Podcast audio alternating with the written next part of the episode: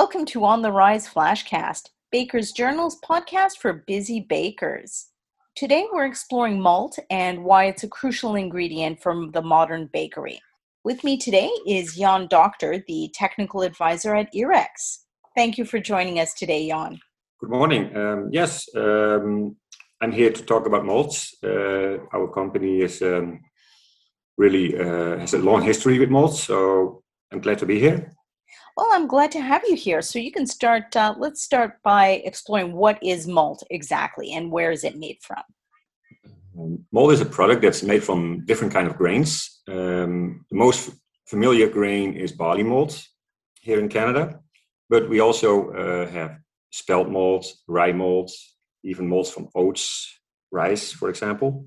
Uh, malt is a grain that has been steeped, germinated, and eventually dried. Um, takes this process uh, really serious, and it starts all uh, with accepting the grains. Like um, we have trucks coming up in our facility, and they are waiting on the spot till the results from the lab are come down and say, yes, we are accepting your malts. This quality is good for us. Um, after releasing this grain, the process will be, of course, washing and, and steeping. Uh, steeping is um, the growing of the, the, the, seedlings.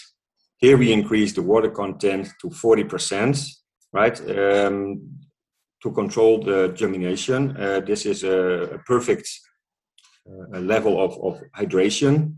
And together with a temperature between 12 and 17 degrees, we will um, have the perfect uh, control about uh, the germination process. And that's what we, with controlling the water, the fresh air, and the temperature. And of course, the time we need to uh, have this done. So this process will take about six days uh, for us. And after this, we will have a green malt. Uh, this green malt will be eventually um, started to in the kiln drying process. This is a process we will uh, start with hot air with around 80 degrees Celsius. In this process, the water will be uh, reduced to 5 to 6%. And after, we, uh, after this is reduced, uh, we remove the radicles, the sprouts that came through the germination process. And after this, the product will be ready for milling, grinding, roasting, or even for the brew markets, right? For the beer markets. So yes, um, we will have different kinds of, of, of opportunities here, uh, and especially for the for the bakery industry, we go an extra step. Um, we have malt flour, and this is uh, where we're milling the, the, the, kiln dried uh, products. Mm-hmm. We will have roasted malt flour, where we only roasted roasting, and then we start milling it or we have the malt extract. So we're grinding the, the cube dried products and then we adding water again and to make a liquid um, out of it. And for the rest, uh, of course, we have, we call it our aroma products. This is a malt extract with an extrusion with the malt flour again. So we have a lot of different opportunities at IREKS uh, where we can choose from.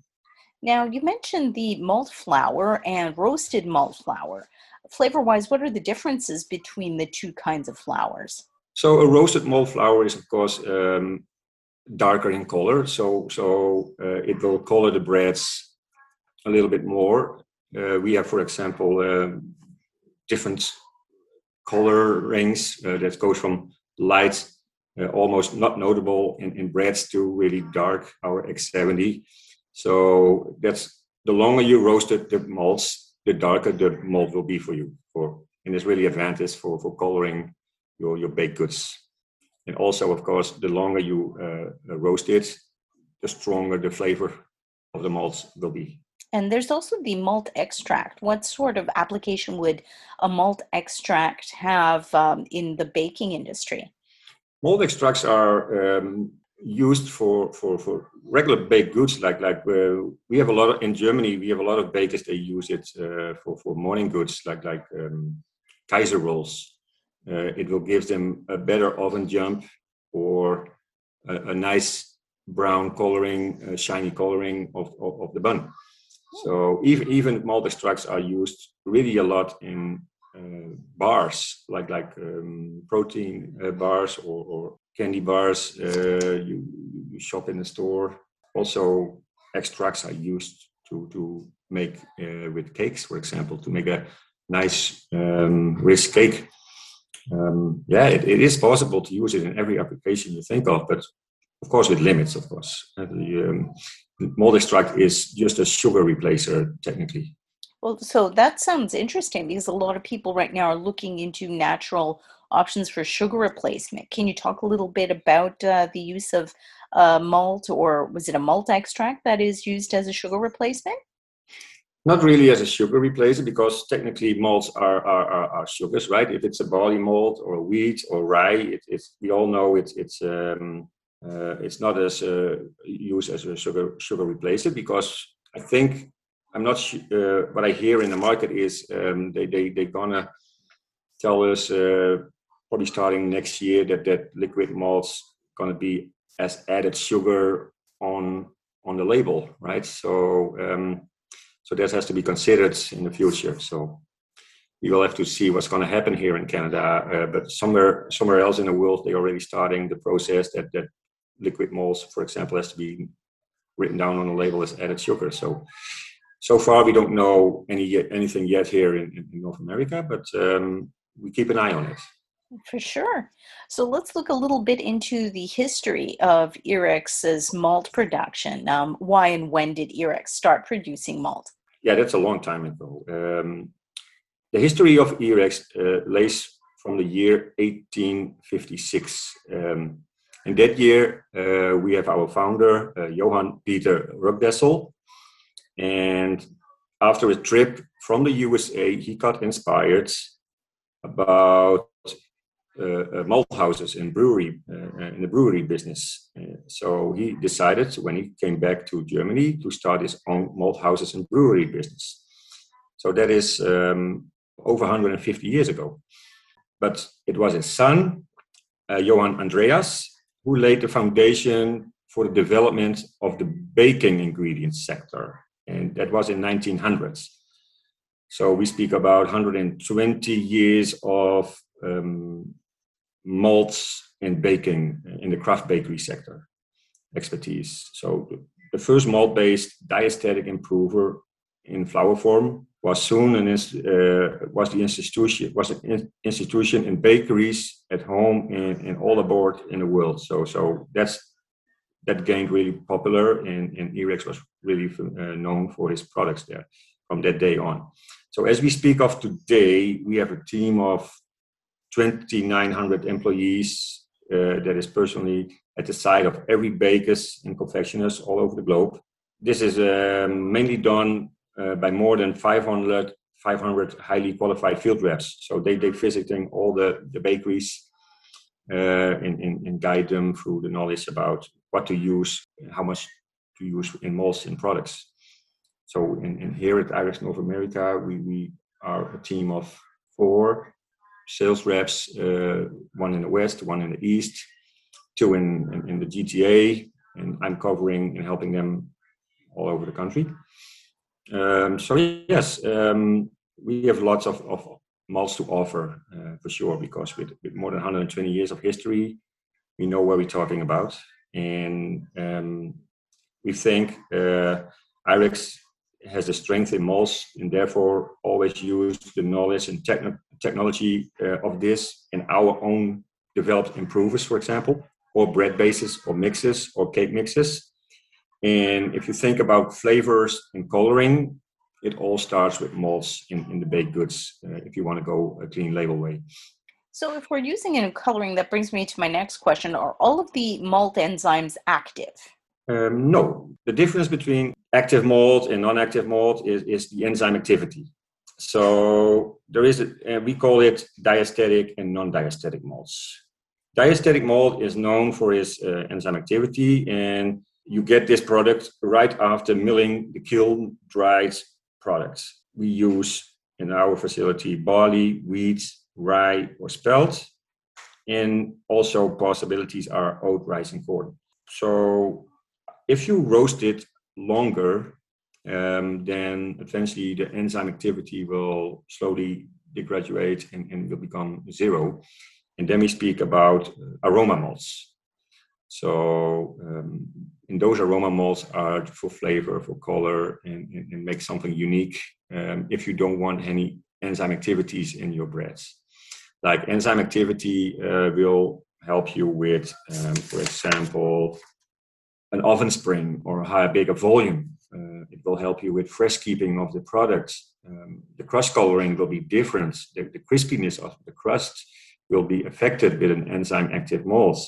Um, so yeah, after all, it's it, you have to make the right choice if you're going to use an enzyme malts, enzyme active malts, for example, or uh, aroma and taste malts.